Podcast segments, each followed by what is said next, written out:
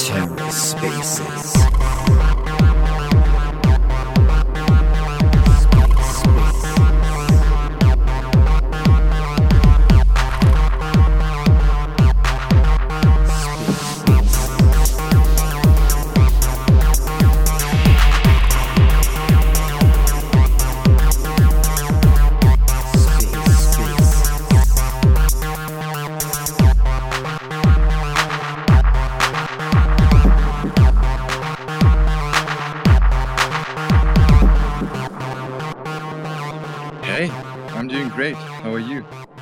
Doing good. It's been a while since we talked. We had that space with Cosmospaces and Lil Gains.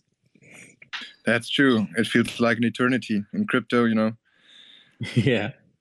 I think it was only maybe like a month and a half ago, maybe 2 months, but it does feel like it was a long time ago.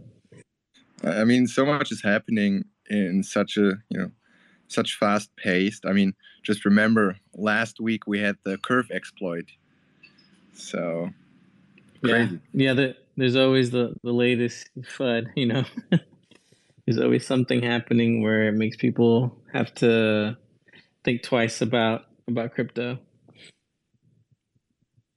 Yeah, but it seems like we really, I think price-wise, we've hit capitulation for a long time, but now we come into the territory of time-based capitulation, you know, where people get restless, lots of infighting. But I feel like that you guys are doing fine.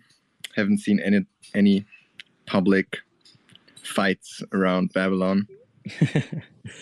Yeah, we're just, you know, head to the ground, just trying to build the protocol, trying to build the community.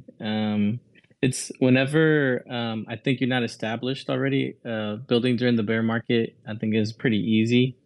Because there's no expectations really, you know, set on you. But I feel like for those protocols that are already established that people start getting impatient with.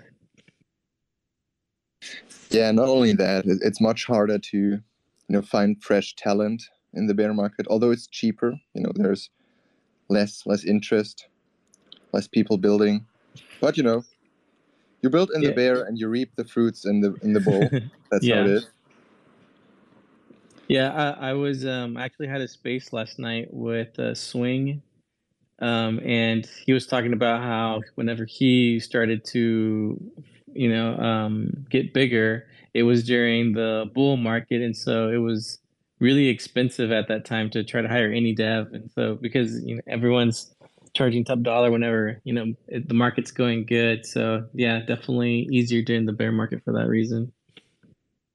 Yeah, it seems like expectations regarding salaries and that kind of stuff and payments are certainly coming down to more reasonable levels.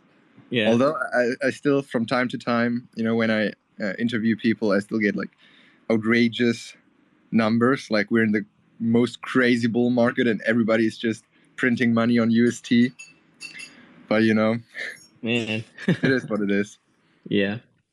So, Sen, why don't you... introduce yourself and let us know what your role is at Whitewell. Sure, Eric, sure. My name is David, or SenCom. I'm a computer scientist by academics. I used to work in AI research, but I discovered crypto and that took my attention. And I went all in, not only time-wise, but passion-wise and heart-wise. So here I am. Right now I'm the CTO of White Whale, which means I'm shaping the whole technical landscape of and vision of White Whale. Means I was responsible for launching the chain. I set up the validation services and so on. So that's my role at White Whale. You want to talk about White Whale as well? Or finish the personal introductions? I can go back to the personal introductions. Go ahead and talk a little bit about White Whale. All right. So White Whale, some of you might know, we have a history on Terra Classic, where we originally launched as a flash loan and arbitrage protocol. Now Terra Classic, or at that time Terra, collapsed. So we pivoted to a new model. We saw that, you know, this multi-chain vision is, you know, more and more coming to life, and it looks very promising. So we thought, all right, what can we do? Because it's still, you know, relatively new. You know, there's no clear market leader, fresh territory. So we thought, all right, what problems can we solve? And we saw a lot of problems. And one of them is that whenever you build a new chain, for example, Neutron, Archway, say, you need the basic DeFi building blocks like DEX, liquid staking, flash loans, lending. And that usually, you know, requires a lot of time. You need to find devs to build this. You might have to build it yourself. You have to pay a lot of money just to get the basics, the 101s for your chain. And what we're doing with Whitewell is we have a cross-chain product suite that offers flash loans, liquid staking, a DEX, even an NFT marketplace, and soon potentially even a lending market, two different chains. And think of it like application as a service. So we, you know, accelerate the growth of new blockchains. And at the same time, we're trying to, you know, connect all these satellite markets that we have into one seamless experience where users can just interact with everything at once and liquidity just moves very efficiently to where it's most needed. And just on a side note, we also have our blockchain Migaloo that is the home and, let's call it, command center of everything that we're building. We have validators across multiple chains. We run them as a team to, you know, support the networks that we're building on, not only on the application level, but also on the infrastructure level and governance. And then we also build open source MEV solutions, such as arbitrage bots, also cross-chain arbitrage bots, liquidation bots, and that kind of stuff. Yeah, cool. So, Sen, tell us a little bit about your journey into crypto. When did you first get into it? It was a couple of years ago, during early stages, I think late 19 or something. And interestingly, the first coin I ever discovered was Sentinel, DVPN. Wow, that is so random. It kind of is random, yes, because at that time I was, you know, reading a lot about security practices. You know, I'm a computer scientist, so I, you know, dug into, you know, cryptography and you know, VPNs, privacy, and I don't know how I stumbled across, you know, upon it, but then, you know, back then DVPN was still on, was still called Send, yeah, and it was on Ethereum, and yeah, and with the migration to Cosmos, that's how I got into, or I you know, got into Cosmos, and I was impressed by the smooth user experience and the significantly lower fees than on Ethereum. And a better wallet, you know, MetaMask is one. Yeah, that's so interesting. I've not heard that path into crypto before, so you definitely had an interesting journey into crypto. Yeah, for sure. I mean, everybody has his own personal journey. Yeah, but that's mine. And then after DVPN, I discovered Akash, which I still think is a very interesting project. And from there on, you know, I just, you know, just dove into the whole thing. Exactly. Yeah. And then joined White Whale. Yeah.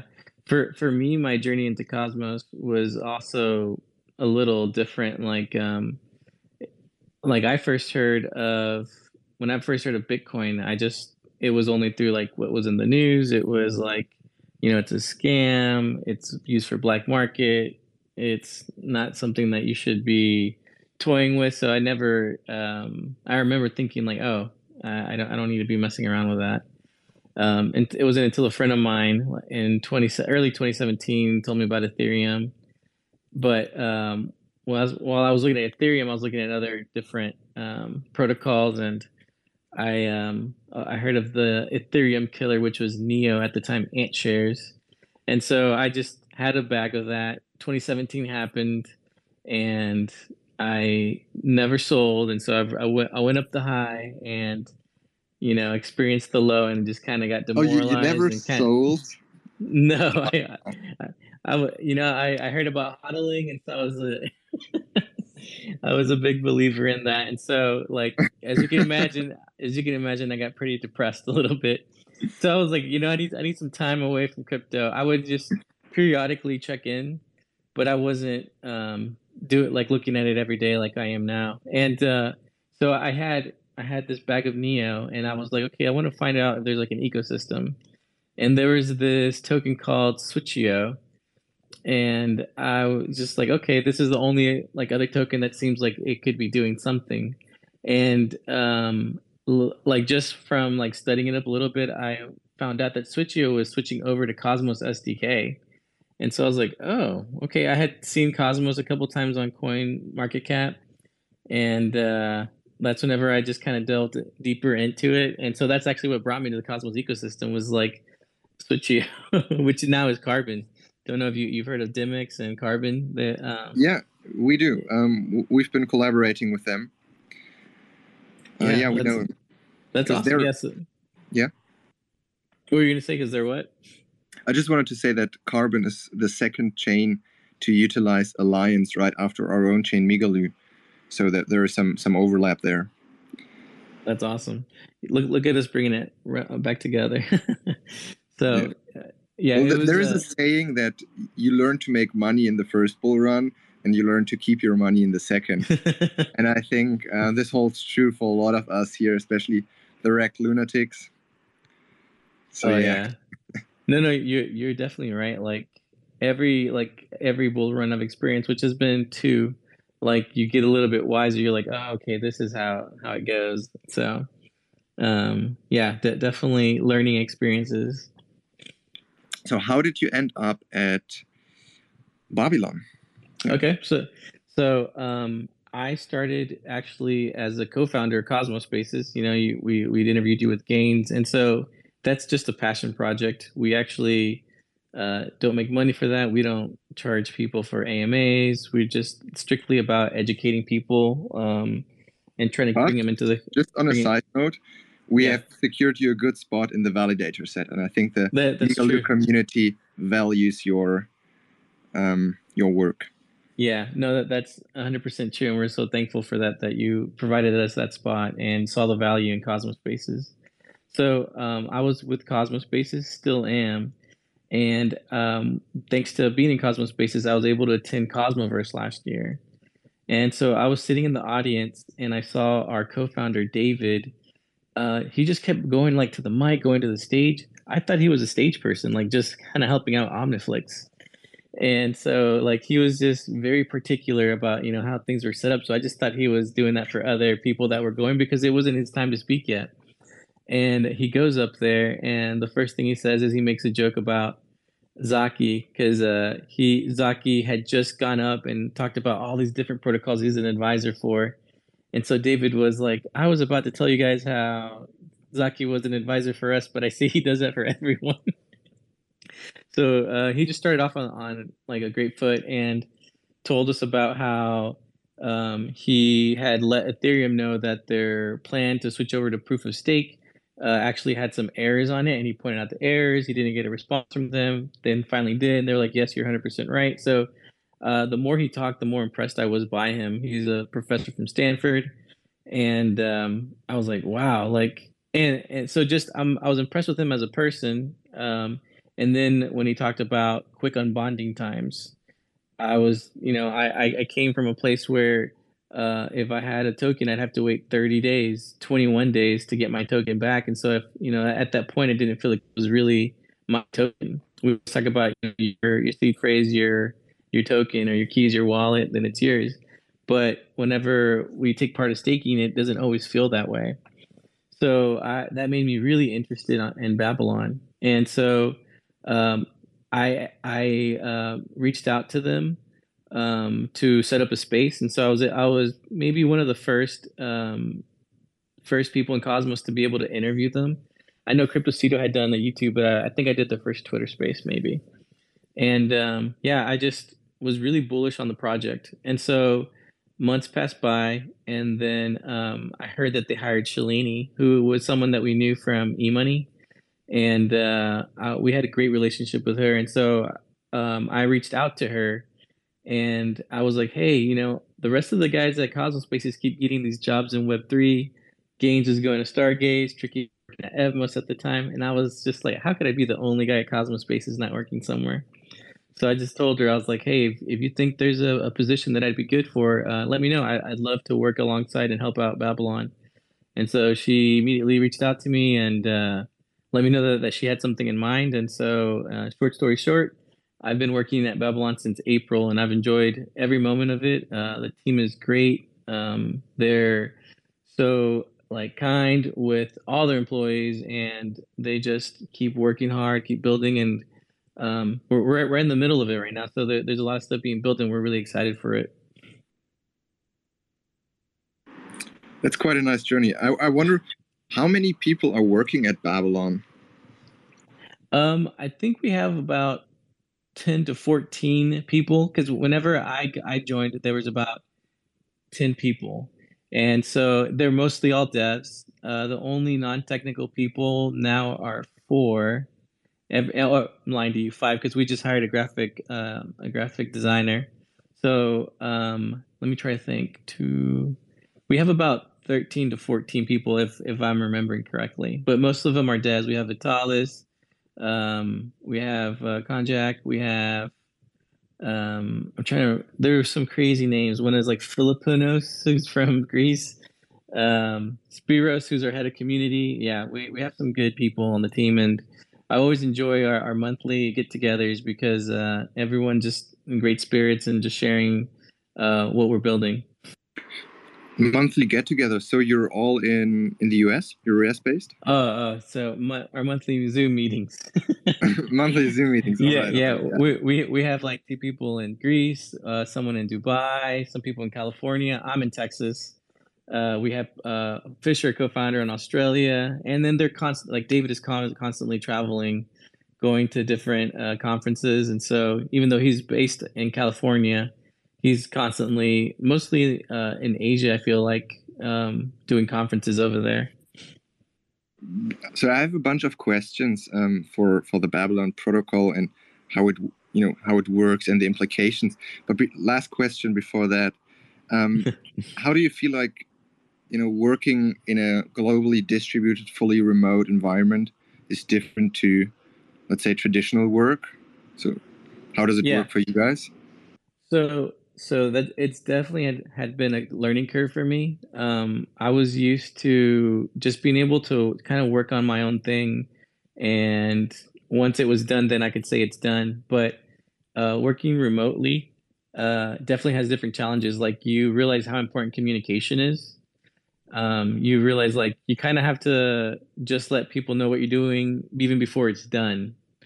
Because otherwise, you don't see each other around, so people don't see you working. So that part was a learning curve for me, but I was happy to do it. Like I understood, I need to communicate. And I was also used to just working on small projects in Cosmospaces where we kind of all have our own niche in Cosmospaces, and so we each are like doing our own thing, and then we're like just present it when it's done to the team. And so it was very different. It was definitely more organized. I have daily meetings, with Spiros, just kind of talking about community and then what we're supposed to do. And so I love that, because if it wasn't for that, then, you kind of get lost. I remember when I was in college and I tried to take an online course and I had to drop it because I had no self accountability. So having those daily meetings definitely keeps you accountable and it just lets you keep going. So definitely a different experience, but I feel like they really have a good handle on it and how to keep everyone productive and doing what they're supposed to be doing. So I feel like that, working in this fully remote and global environment is something that's not suited for everybody. It takes, a high degree of personal ownership and feeling of responsibility, and some kind of self-motivation, which sometimes in the bear market can be a little bit hard, for everybody, because everybody's invested personally. And, so that's, and what I experienced is that, leading the engineering team, that it there is some inefficiency compared to when you have everybody in an office where you can do, you know, your daily stand-ups, or you can just go to somebody's desk and just ask him something real quick. In this environment, you can't. And leading the engineering team, this sometimes is a little bit tricky because, for example, if there's people working in Australia, you know, I'm in Europe, so there's around 1 or 2 hours in the morning and 1 or 2 hours in the evening of time overlap, which is kind of inconvenient for everybody. But you get used to it. And I think the ability to hire really talent from all over the world and get the best people suited for the job usually, you know, balances out this, you know, inefficiency. No, definitely. That trumps that, you know, that hardship right there. That it does make it gives you that positive for all, you know, for all the cons it could have. There's a lot of pros also. Okay, so Eric, I have a bunch of questions. Go for it. First of all, why Cosmos? Because the way I understand your product, it could be utilized for any proof of stake network. So why do you focus so heavily on the Cosmos? So if I look at Babylon Scan, I think you see only Cosmos projects. Cosmos. There are a couple of projects I don't really know, Hypersign and Alice, but everything else looks like Cosmos to me. It's 100% Cosmos right now, and we're built on Cosmos SDK. That's the first thing. I remember David being asked this question, and so it was, we're built on Cosmos SDK, and it's because IBC is already set up. And so it makes our lives easier since everything's already communicating with each other. And so I know that was like what they looked at initially, because that was one of the questions I actually asked him in my AMA. And it was just like he believed in the tech behind Cosmos SDK, and he saw like how it was better suited than like something like Ethereum, a proof of work chain. And so that's why we picked Cosmos. And then since we're already in Cosmos, what's the most natural thing but to get, you know, everything connected with these other Cosmos protocols? That makes a lot of sense. Yeah, and it's also a way of like showcasing our proof of concept within the Cosmos ecosystem also. So if we prove we can do it where we're built at, then MOUs are already signed up with others also. So I think it's just, I think it'd be really sketchy if like we're building Cosmos and didn't have any Cosmos protocols and trying to go to other, you know, proof of stake chains to try to get them to use Babylon. They're like, wait a minute, if you're built on Cosmos, why is no one doing it there? So it just made sense to just get, you know, it started here. And once I think they already had, I believe, 10 to 14 chains before I joined Babylon, but like you just saw the ball rolling once the, you know, I saw like those chains already partnering up with Babylon. Then it was easier to show people like, hey, these chains have trusted us, and because the community always works together, I feel like protocols work together. Like they help establish connections, networking.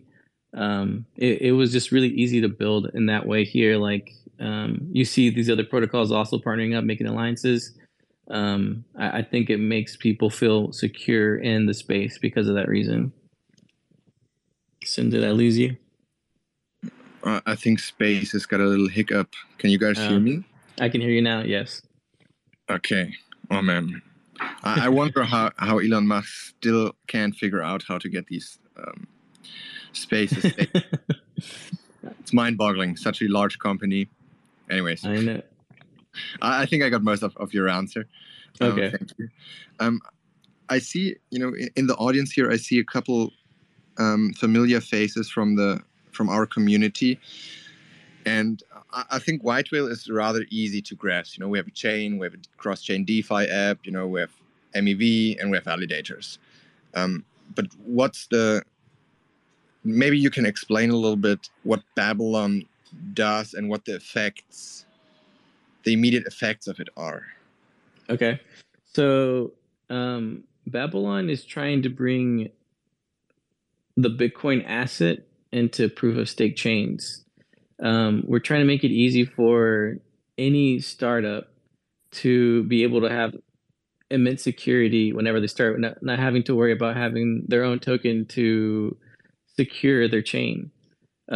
We feel like Bitcoin was just like the sleeping giant with huge financial, with huge finances that is over $600 billion dollars just sitting there not doing anything besides just being the digital gold. And so that is something that we wanted to be able to use. We wanted to give utility to.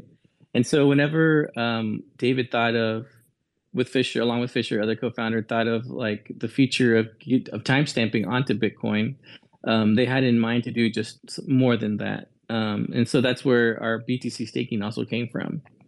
So how it works is a chain timestamps onto Babylon. And so we have a lot of chains timestamping onto Babylon. And so then we take all those and then timestamp onto Bitcoin. And that allows your chain to not have to rely solely on validators and proof of stake to confirm that transactions have occurred, that unbonding requests have happened. Like there is a fixed point that cannot be reversed, and so that is what allows you to be able to change the time in your chain that you require unbonding. So right now, like some chains, I don't know what it is on Migaloo, but some chains have like 21 days, 14 days. And so with Babylon timestamping onto Bitcoin, chains that are using Babylon can do it as quickly as 5 to 6 hours. And so that's just one way of Babylon helping proof of stake chains being secured. And then we're going to add additional security with the new feature that we're doing with BTC staking. BTC holders won't have to use any bridges. They won't have to use any third parties. They'll just be able to get their Bitcoin, be able to pick a validator, stake their Bitcoin onto a validator that's in a proof of stake chain, and then depending on how the chain decides to do it, then receive rewards by doing so. And that's also just, that's literally using the Bitcoin to help secure the chain. I think so, the White account has a question. Okay. Yeah. Hi. Yeah. Really interesting. Interesting concept. So in my mind, what I have as an comparison in my head is Ethereum and its layer 2s, right? So they're pretty hyped right now. All these layer 2s that are popping up left and right, and the eventual goal is to have the same. So is to use a layer 2 to have the same security assumptions or nearly the same security assumptions as you would have on the Ethereum main layer, and that is by proving, stamping the consensus onto the Ethereum blockchain. And in my head, that is exactly the same that Babylon does with Cosmos chains. So Cosmos chains essentially become the roll-up of the Bitcoin main layer. I'm actually curious to hear your thoughts on my thoughts here. I think like in theory, what you're saying makes a lot of sense. Like I think it could be looked into that. So I think that, yeah, like I was saying, in theory, it could seem that way. I'm hesitant to, say like, yes, that's exactly what it is. But I think that, that we do provide it. I definitely think we could be like a layer 2 to Bitcoin. And it's something that we're, like I said, we're just trying to provide more utility to Bitcoin. So I can't speak further as to like what the like founders are thinking exactly or like how they feel that Babylon should be thought of. But that's just my personal opinion on that. Okay, cool. What are the, so you already mentioned like this elegant mechanism where you merge the long-term security of the proof of work Bitcoin blockchain with the short-term security or the fast finality of the proof of stake blockchains. What are the trust assumptions with Babylon chain? Or let's say, okay, let's assume that Babylon is on 10 mainnets right now on Cosmos chains, and then for some reason the Babylon chain goes down for some reason, and the states are not any longer timestamped on the Bitcoin blockchain. What would happen then, and what are other security risks that you see? Okay, so I'm gonna tell you like what I've heard from our devs. As long as one node is active, everything functions normally. Also for Babylon, we timestamp ourselves to Bitcoin. So in order for Babylon to actually, go down, it would require Bitcoin to go down too. So we, that is not very likely. But if for some reason they would all go down, like you're saying, like Babylon goes down, then I'm trying to recollect when I talked to David, because it's one of the questions I asked him. He said then it would just go back to business as usual with like the validator still securing your chain. If for some reason Babylon would go down, but like I said, that would require Bitcoin to go down. To answer the previous question that you had, I just wanted to reemphasize that we're in L1. And we allow BTC and proof of stake chains to just thrive together while using BTC as a security backbone. So I think that kind of maybe answers better the question you asked me earlier. So, but yeah, with regards to security, as long as one node is active, everything functions normally. Cool. Yeah. Super interesting concept. I'm still trying to wrap my head around all the all the implications of that, but I think it's a really interesting and forward-thinking concept for sure. Yeah, like I said, whenever David was talking about it at Cosmoverse, it blew my mind. Like, he is such a smart individual, and the team, they're so smart, the gigabrains, that it takes a while for me to fully wrap my hand around what they've planned and what they're working on. Greg, I have a question. Yes. I oftentimes hear you or Babylon say that integrating Babylon on mainnet allows you to drastically reduce the unbonding times, right? Yeah. One of the thoughts I have is that, so on the one hand, the high unbonding times, so Migaloo has 21 days right now. Mm-hmm. They're a security mechanism. But on the other hand, they also have economic implications, because it takes a lot of velocity out of the system and stabilizes it, because most of the native coins are locked up for a serious amount of time. And I wonder, what are the economic implications of reducing that to a couple of hours and thereby drastically increasing the velocity of the tokens in the economy? Yeah, so it's actually a question I asked myself also, especially because my thinking was like, man, you could really change the validator set if you can just, unbond and stake so fast. And you're right that it does have economic, effects, but it also reducing unbonding time can have economic benefits. Also, we believe that each chain should decide what the unbonding time should be. So we don't think that everyone should go to 5 hours. That's just, we want to let you know that there is that ability to, but thinking about that financial security, maybe that's not the best idea. Maybe it would be 7 days. So you could just leave it at your 21 days. So it's not something that you have to do, but it's something that's available to you. So, and I feel like that chains shouldn't fear this ability to unbond quickly.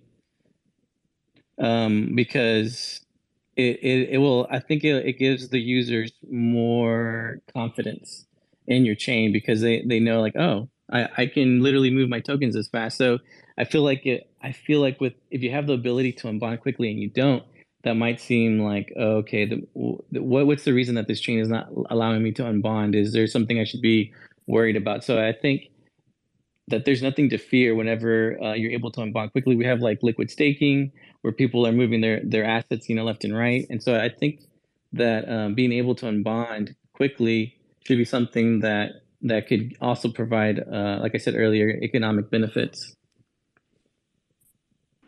Very interesting concept. Very interesting. Are there, by any chance, any works being done on the implications?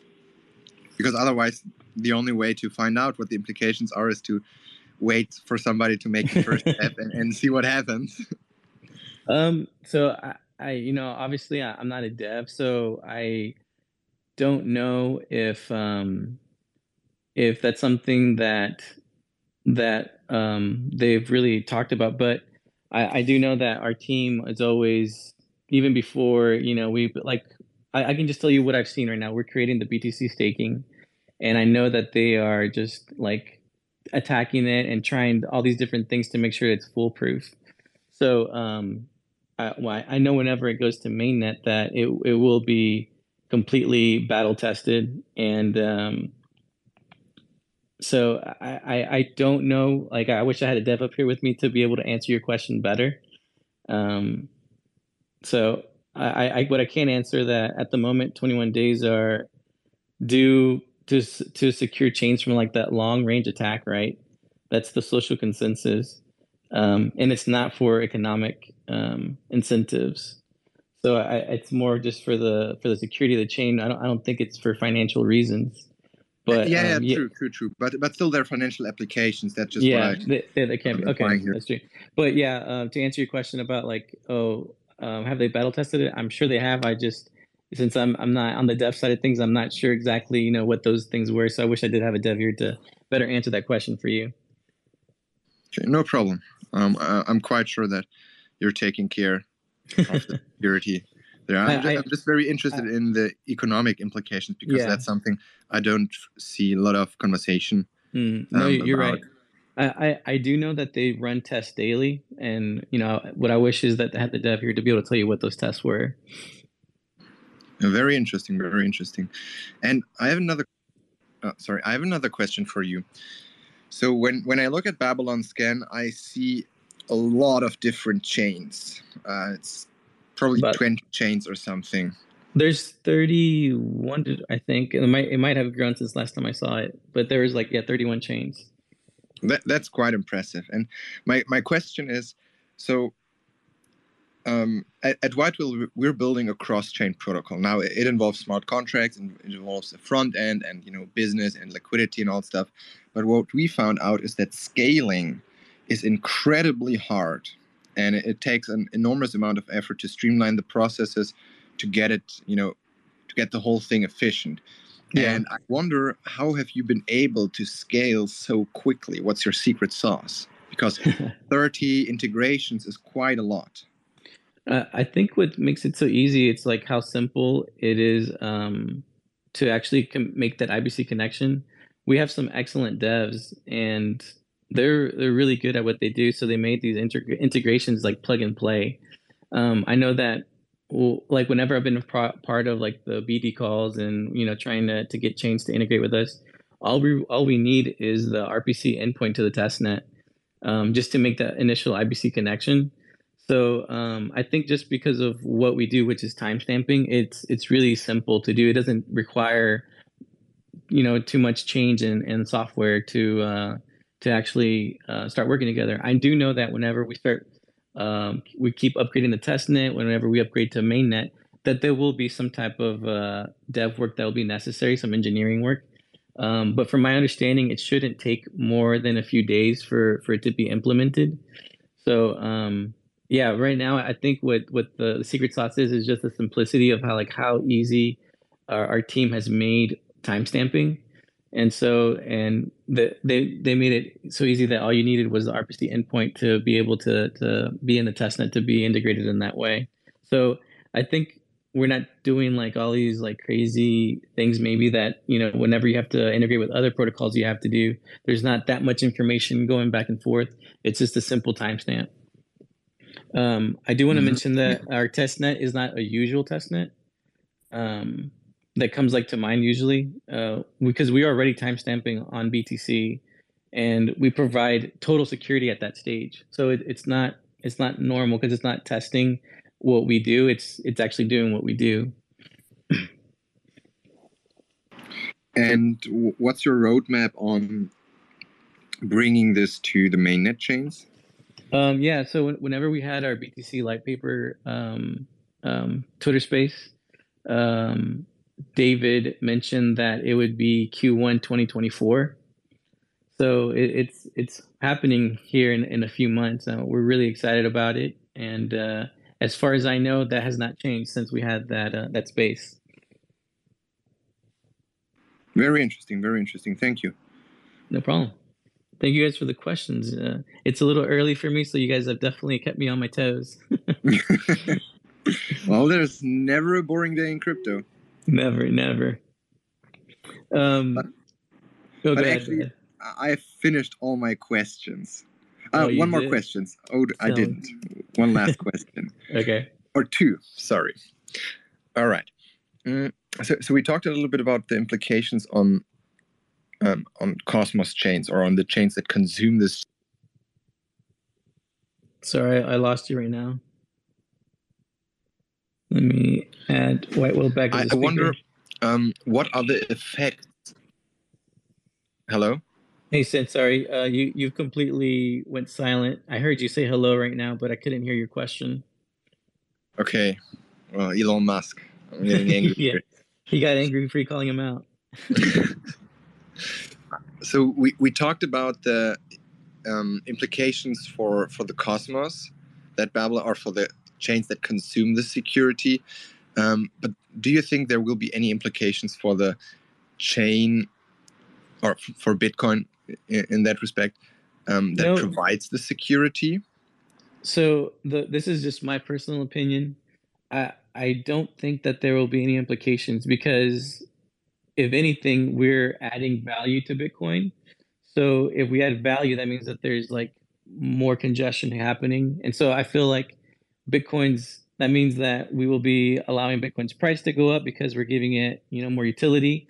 And I believe we'll keep Bitcoin miners happy because that means that the mining blocks, what they get will be, you know, worth a lot more. So I feel like, I think people will be happy with what we're doing. But that's just my personal opinion. I don't see there being an issue with us giving Bitcoin utility in that way. How do you interface a lot with the Bitcoin community? I mean, this is the Cosmos space, so yeah. I see Ghostwriter here with a Bitcoin PFP, but everybody else mostly got Cosmos PFPs. Yeah. So it's definitely something that we're trying to reach out more to, and it's hard because there's the BTC maxis that don't think any other chain should even exist on the face of the earth, and so what we're really trying to do is we're trying to reach out to the BTC progressives, and we're trying to let those maxis know like, hey, these other chains are here to stay, so might as well make some money. Yeah, that's very good. But. I think you guys bring actually a lot of value to Bitcoin because I mean the main purpose of a layer one is to sell block space, and you can only sell something if it's demanded. Mm-hmm. And Babylon raises the demand for Bitcoin block space. I think you're doing actually a tremendous service for the whole Bitcoin ecosystem and making the Cosmos ecosystem more secure at the same time. So yeah, I think it's a great win-win situation between Cosmos and Bitcoin. Yeah, that's our belief too. And also to answer your question, Sin, our founders, our product team, they do have close connections with the BTC community, like VCs, Wells. So they're constantly talking like about you know, about BTC staking and trying to get them involved. And so we have a lot of interest from BTC community members that hold Bitcoin. So to answer your question, yeah, we do have a lot of interest, but I was referring more to just like the regular everyday community member that you know, we'd love to see in these type of spaces that you don't see because of their strong beliefs. I mean, you will find maxis everywhere. Yeah, because there's Cosmos maxis. Cosmos maxis, you know. I mean, there are even worse maxis, but you know, Bitcoin ranks quite high on the maxi scale. So I know that you've been, you know, asking me about Babylon, and obviously you guys really liked, you know, what we're doing at Babylon because you are part of our testnet. You know, you decided to do that. So what is it about Babylon after you learned about it and, you know, talked to us that you decided it was something you did want to integrate with? And there are a couple of reasons why I think it's very interesting. First of all, it can secure or increase the security. Now, the economic security of chains, that's mostly a theoretic attack vector, but still, it's critical to minimize any attack vector. So I think that's very interesting. What's for me interesting is, but also the main two reasons are one, I believe this would enable us to interface more with the Bitcoin community. You know, give us exposure. Because now they could secure our chain, which, you know, makes them look, okay, what's this? Yeah. You know, what are these chains that we actually secure with our tokens here? So I think that's a very interesting, you know, value proposition I see there from, you know, getting these, you know, maybe maxis, maybe progressives to just, you know, open their eyes and see what's out there. Yeah. And I'm also very curious on the economic implications. As I said, I'm a little bit skeptical because I haven't done any extensive research or analysis on what the, you know, economic implications are by reducing the unbonding time by a factor of 40x or something. But still, I'm very curious to what it enables. So those are the reasons that I'm particularly interested in what you guys are doing. Yeah. Maybe the White Whale account can share some thoughts here. Yeah, I'd love to hear. Yeah, so what my mental framework is, especially particularly when it comes to unbonding periods. So if you look at Ethereum right now, Ethereum doesn't have any unbonding period, I guess, right now.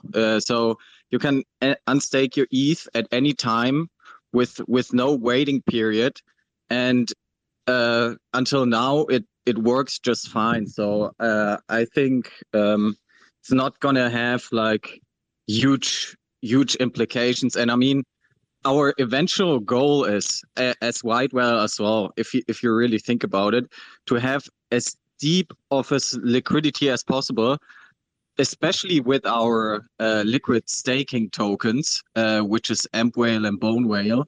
So you can swap easily in and out of these tokens as well. So and then that would be the same, quote unquote, as like having a really short unbonding period. So in my mind, and people always want to earn yield. So yeah. If they hold even for a week, you know, it's already worth to get into the liquid staking token, or just to stake your tokens, just because you're not getting 0%. So I guess it for me now is today I don't see why it would be a dangerous proposition, I guess. Yeah. And it's like what I told you earlier, like if it's a strong chain, they have nothing to fear with the fast unbonding times. I did have a question. I know that you said you haven't looked, you know, too deeply into it, but how do you guys feel about having BTC secure your chain when it comes to being staked asset? I think it's fantastic. As I said, I believe that, you know, this gives us good exposure. Obviously, you know, I've been in the space long enough to know how even if, you know, you do your best and multiple audits, there is still a lot of layered risk. I mean, look, just look at Euler Finance, who got 3 independent audits and still got, you know, $200 million lighter in their protocol. And I'm not, so don't get this wrong. I'm not saying you're doing bad work. Yeah, I'm just saying that even the best, and you know, with double and triple security measures, still get hacked, still get exploited. And I'm just always a little bit on the conservative side when it comes to adding or layering risk, especially in my role where I'm responsible for managing the risks associated with a chain. But I think in general, the risk of a fallout of Babylon wouldn't, as you said earlier, have huge negative implications on the chains that are secured, because they're still, assuming there's still a lot of the native token staked, which I believe will not change because that's where the people get their yield. Yeah. So in that sense, I'm not too worried about those security implications. Of course, there's the integration and that thing. That's usually a little bit of a danger zone. But besides that, I'm quite excited. Yeah. No, and I think that it's only human to caution on the side, you know, on the side of error. So.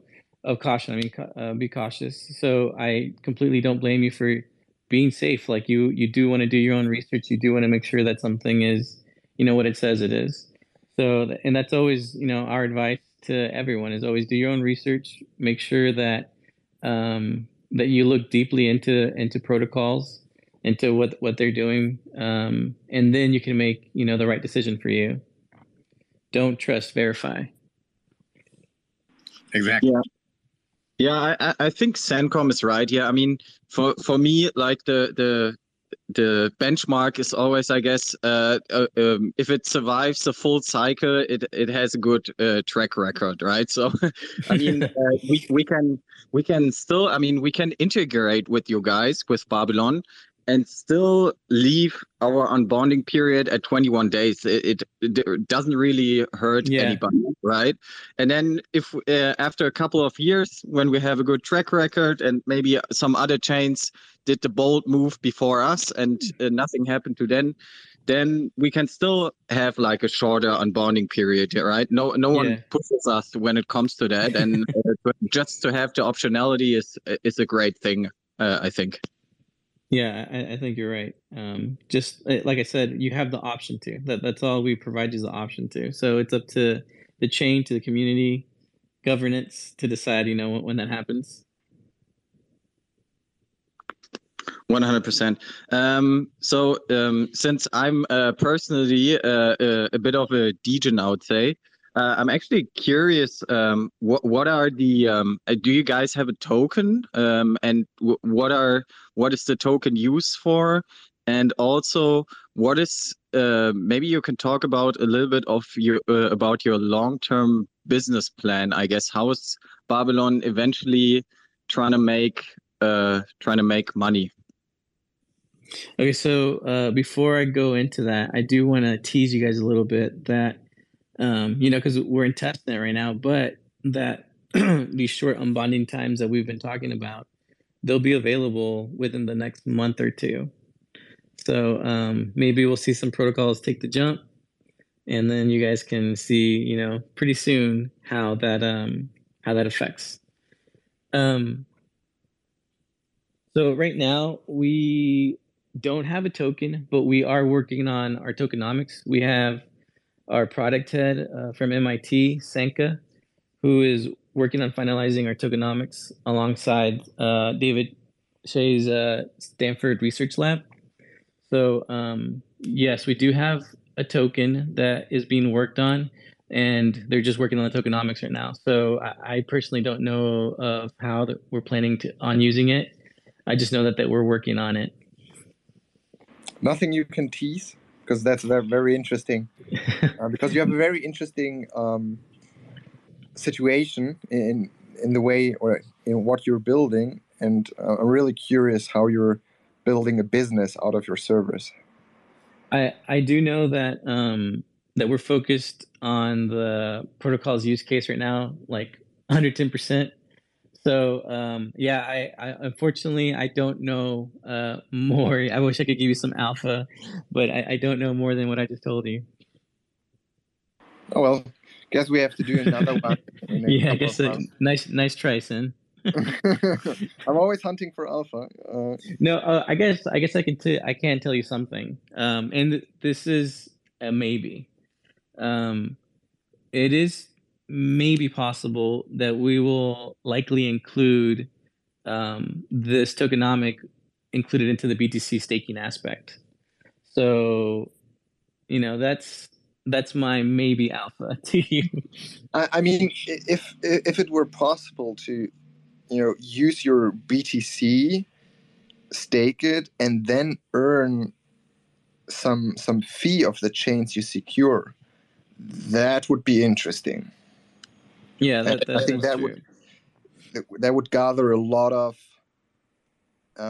excitement from the Bitcoin community, I believe. Yeah. Especially it's native, because you know, it's Bitcoin maxis. They don't like, you know, Ethereum, and they certainly don't like wrap Bitcoin. But native Bitcoin and earning some, you know, like a basket of assets from other chains. Yeah. Tasty. So, like, I believe that if what I told you, you know, it would be possible if our tokenomic or token would be used to, like, be included in that BTC staking aspect, I think it could, like, incentivize higher APIs from both sides. For BTC holders, chains providing yield to BTC stakers. The fee of the chains would be up to the chain's governance, though. So, like, you, like, let's see, Migaloo, you have a certain amount that you give to your validators, right? Whenever they confirm transactions, that doesn't have to be the same amount that you give to the BCT stakers. You can your governance, and it could be it could be more initially to get more people to stake BTC. It could be less so you don't upset people in Cosmos. It just depends on your, you know, your community governance.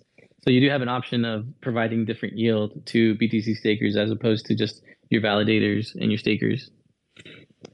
Very interesting. Very interesting. Yeah, we're already experimenting and really spearheading this idea of using the inflation of your chain not only to fund stakers and validators, but more as a monetary policy tool.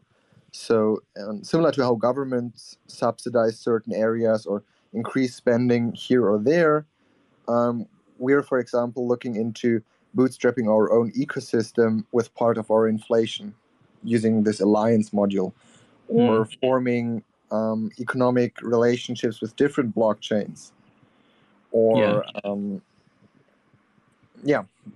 so a lot of interesting possibilities once you change your mind from, all right, inflation goes 100% to stakers, to inflation is a monetary, is a tool, and we can use that to, you know, spur economic growth and development where we want it to be. Yeah, no, that's a great thought. I completely agree. So is there, now changing the focus over to you guys a little bit, or actually before I do that, I do want to say, like, in order for crypto to thrive, we need, like, unity, right? We need unity and proper collaboration. That's, I think, unseen to the end user. I think they don't need to know, like, what's going on in the background. Just know that it works. And then otherwise, if it could just be, like, copy and paste, I think, from each other. So I think that collaboration is important. That needs to be happening. And yeah, that's just, you know, I think how we feel also here in Babylon, but me personally.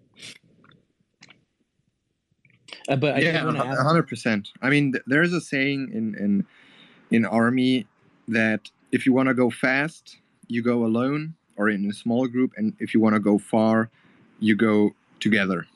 Yeah, and I think that's beautiful. We want to. So in crypto, we want to go, you know, far and revolutionize, you know, every aspect of society, and that's why you need a lot of people collaborating together. Yeah. No, that's such a great saying, actually. I had never heard it before, but I loved it. That's great. If you want to go fast, go alone. Want to go get far, go together. That's beautiful. So is there anything, you know, going on with Migaloo that, you know, we should be excited about?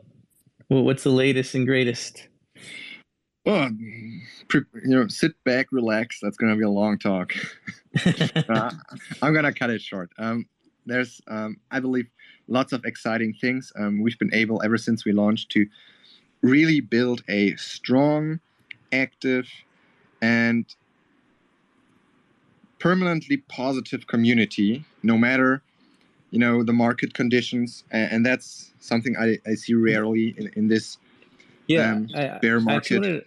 I actually wanted to ask you, because I know that y'all had a minor hiccup, right, recently, and I wanted to know, like, how that's been for you guys with community, and like what has been your experience with that? Yeah, so what happened is essentially a internal security incident. It wasn't an exploit of the chain or any protocol. It so from our foundation multi-signature, we set or sent some funds into a hot wallet that we wanted to use, and we wanted to use the funds to incentivize the Osmosis whale pool. And as it turns out, the wallet was compromised, and the funds got dumped, essentially. Man. Yeah. That's the long and short story of the whole thing. Of course, after that happened, we revamped all of our security practices, and, you know, checked all permissions again, and, you know, obviously switched wallets. Yeah. That's the story behind that. And so how do you feel like community has been? Like, you guys feel it's been mostly positive, or has it been hard, or, you know, like how did they take the news? Mixed, of course. Mm-hmm. But I think it's very important that the community, you know, how do I say this best? That the community gives pressure to us if we fuck things up, to say it in simple English, because the community, it's kind of like checks and balances, because they ensure or they keep us on our toes, so we perform at 100% at all times. So it's good that there was, you know, some pushback, and that we, you know, got a lot of feedback, and we incorporated that. And now I'm confident that it won't happen again. Well, and like you said, like, you guys came straight out and let them know what happened. So, you know, transparency is key, I think. So. And to be frank, I know it's a little bit, I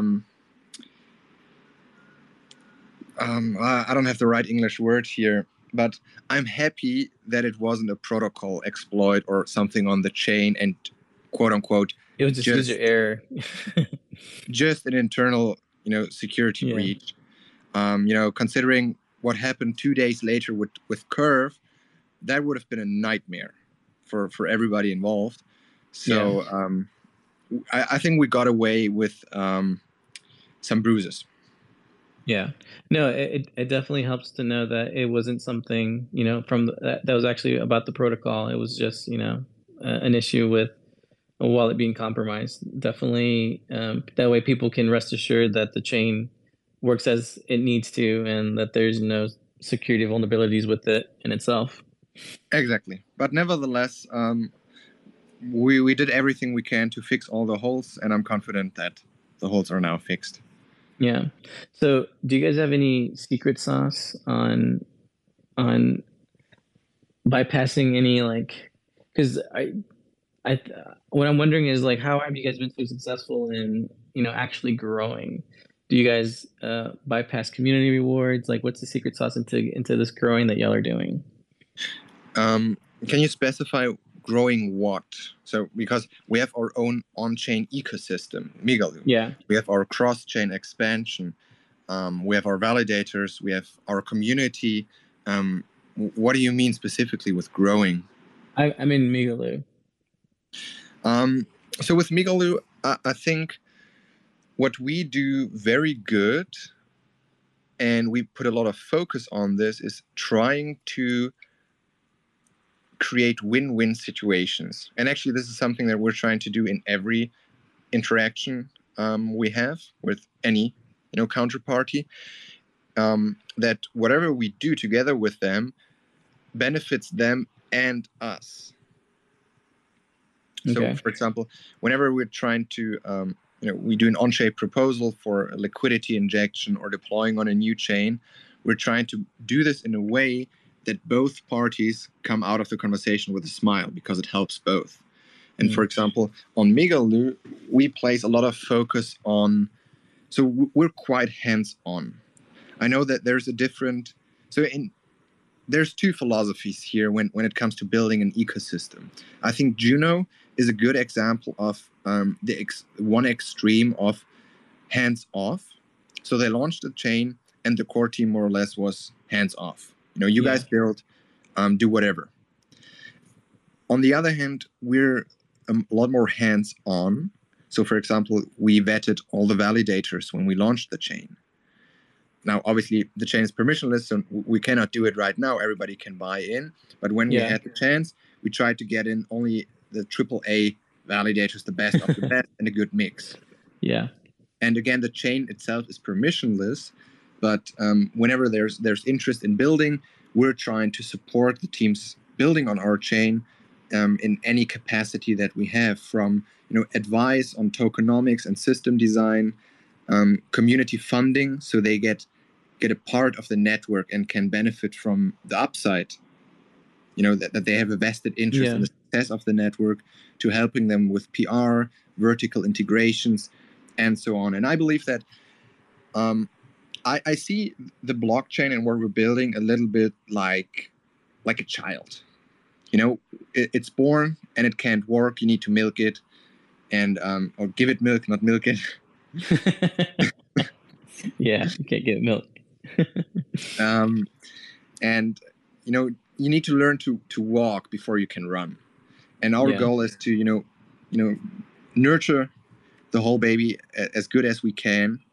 And once it can run, then we can go hands off. And I think our strategy is a dynamic process. So right now, White Whale is the foundation, and we have our hands in everything, and we're trying to streamline the whole thing together with a growing number of teams. And eventually, our goal is to get all the tokens into circulation, get them into the right hands, in loyal and supportive community members, in the builders. Yeah. And more and more, not withdraw from the scene, but have others or give others a stronger influence. So at the end of the day, we're not the core team anymore. We're the foundering team and just one of the core teams. Just one of many strong teams. Yeah. Exactly. Yeah. And that's why we want to give, we vet the teams that are building on Migaloo. They have to build, they have to prove themselves. And once they've done it, they've earned the loyalty of the community and the trust of the community and ours. Then we're open to giving them grants so they get a stake in the network and really create this. It's actually a form of decentralization, so that when the core team is gone, there are 5 or 10 more core teams who are hell-bent on keeping the system going because they have so much vested interest in its success. And that's our goal here. And I think we're making good strides towards that. So if I look back in February when we launched the chain, and it was basically just the core team managing everything, we're getting closer and closer to the point where there are multiple teams who are getting close to, if we were to disappear, which we're not, could replace us. And that's really the goal. Okay. That it's multi-team and not just one core team. Yeah. So you've mentioned community a few times, and it occurs to me that there's really two kind of community members, which is, one is on-chain users, and the other ones are just your online, social media users. How's it been growing those two? What has been the most fruitful thing that you've done, you feel that has allowed you to grow both those different types of community members? Yeah, I mean, for the on-chain community, they're not on social media. And by the way, a lot of people are on social media and follow things. They just don't post or listen to Twitter Spaces or something. So yeah, there's actually an overlap. But I think the best thing that we did to, you know, build a strong community together is, you know, in this bear market, everybody's just busy with infighting. It's Goblin Town. There are so many slow rocks and, you know, scams that, you know, a honest team that is building something to the best of their abilities is transparent, shares insights, and exchanges, you know, ideas and thoughts with the community, I think is something that's rarely seen, and it's a nice refresher for everybody. Obviously, I'm, you know, I can't speak for the community because I'm, you know, I'm working at White Whale, but I think that's one of the core reasons. So we have, for example, we host weekly Twitter Spaces, community calls, where we talk about everything that's going on Migaloo or on any of our satellite markets. You know, we have, you know, our hands on a lot of different chains, which, by the way, helped us also in building our community, because being a cross-chain protocol allows us to expand and reach out to new communities by building on their chain as well. So that's always a nice thing. I mean, yeah. Big P, what do you think? Yeah, do you agree with him? Yeah, I mean, it's always great to get exposure to new communities. I guess, yeah, what I would say, I'm seeing actually a pretty big overlap over on-chain and social media community, and we have some really strong core community, I would say, that supports us through thick and thin, and always gives us feedback, you know, tests out our products, and that's always super helpful to get this feedback, you know. We have community members that open up issues on our GitHub, and it's really amazing. I mean, that's how you really progress as a project with this strong community. So I'm actually pretty proud of our community members and how they chug along with us. That's awesome. Yeah, that's definitely, you know, something that you want your community to be doing. And I think back to Sen's point where, you know, you're having your weekly calls, I think the community appreciates that, and they feel like they're growing with you. You're creating something together whenever you allow them to be a part of it. So I think that is very important. So yeah, it's awesome what you guys are doing.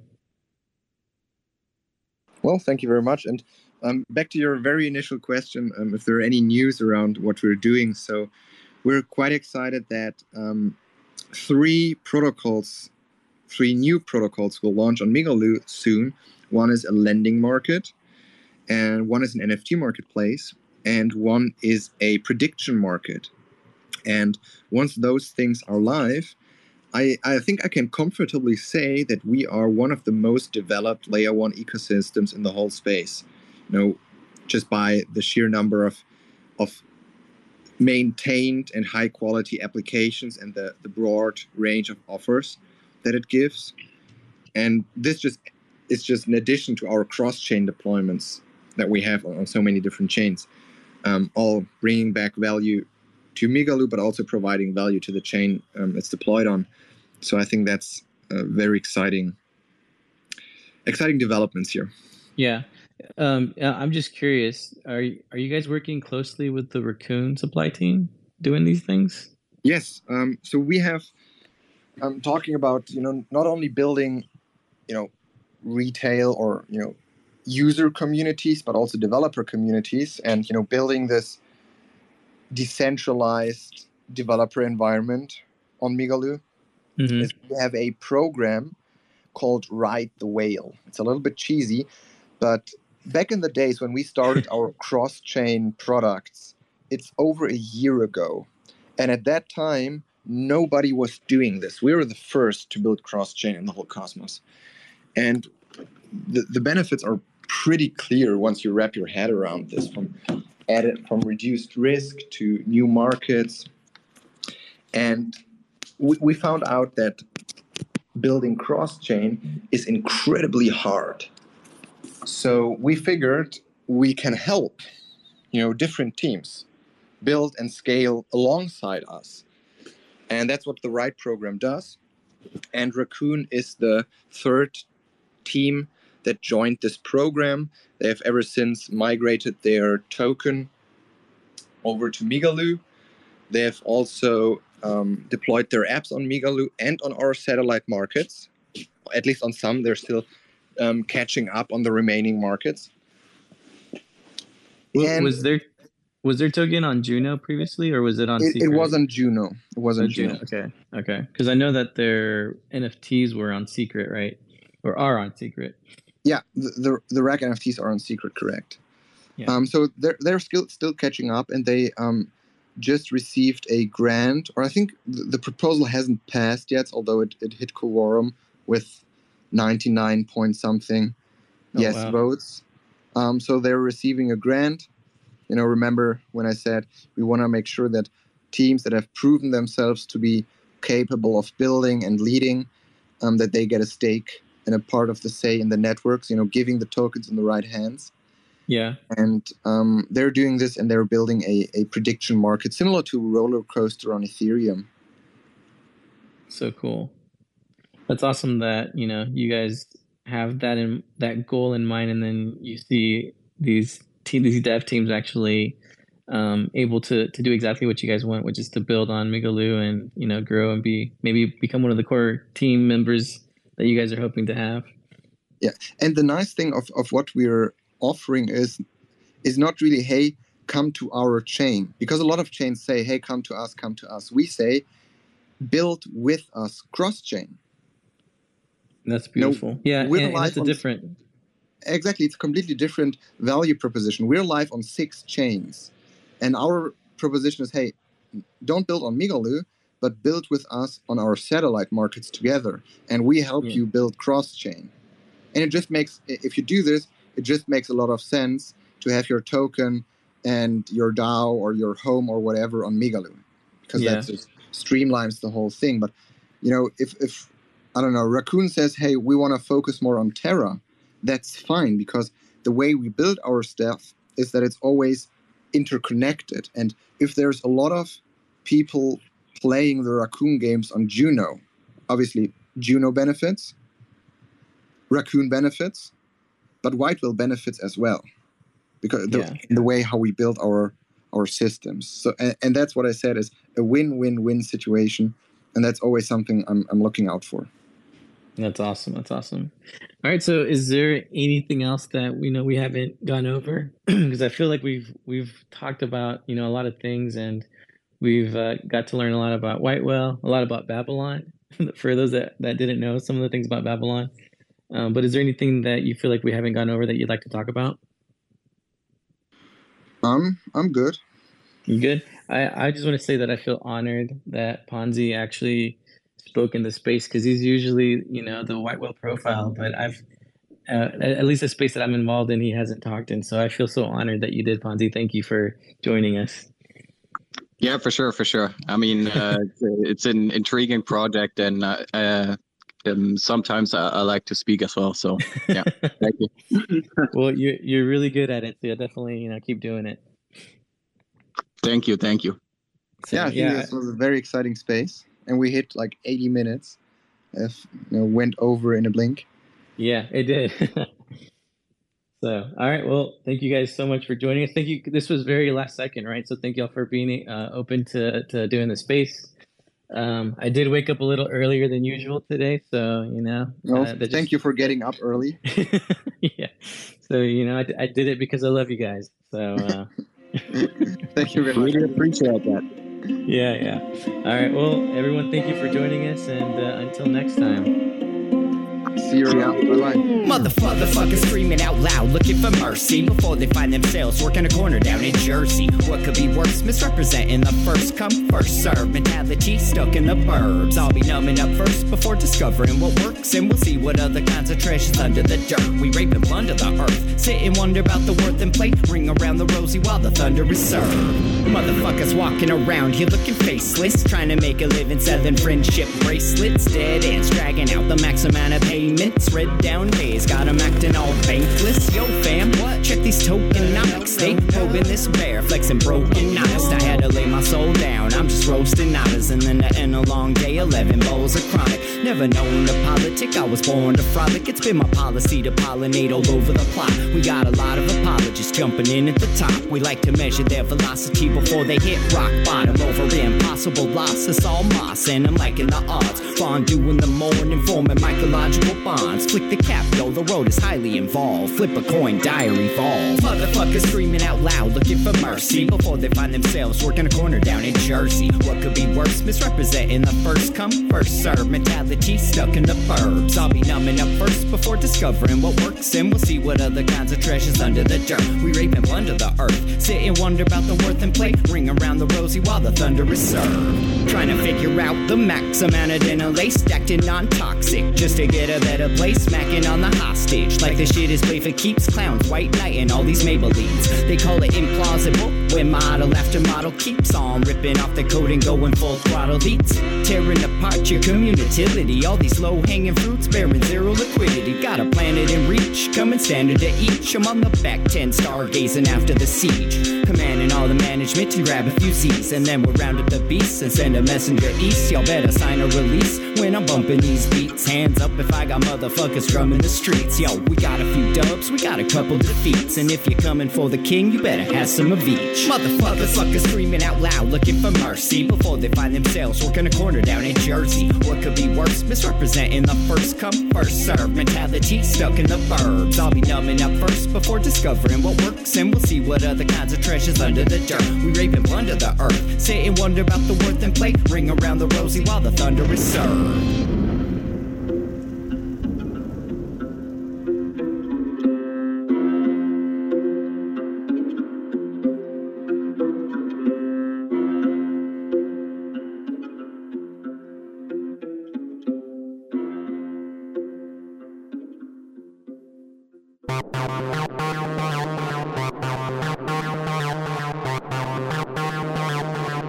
Terra Spaces.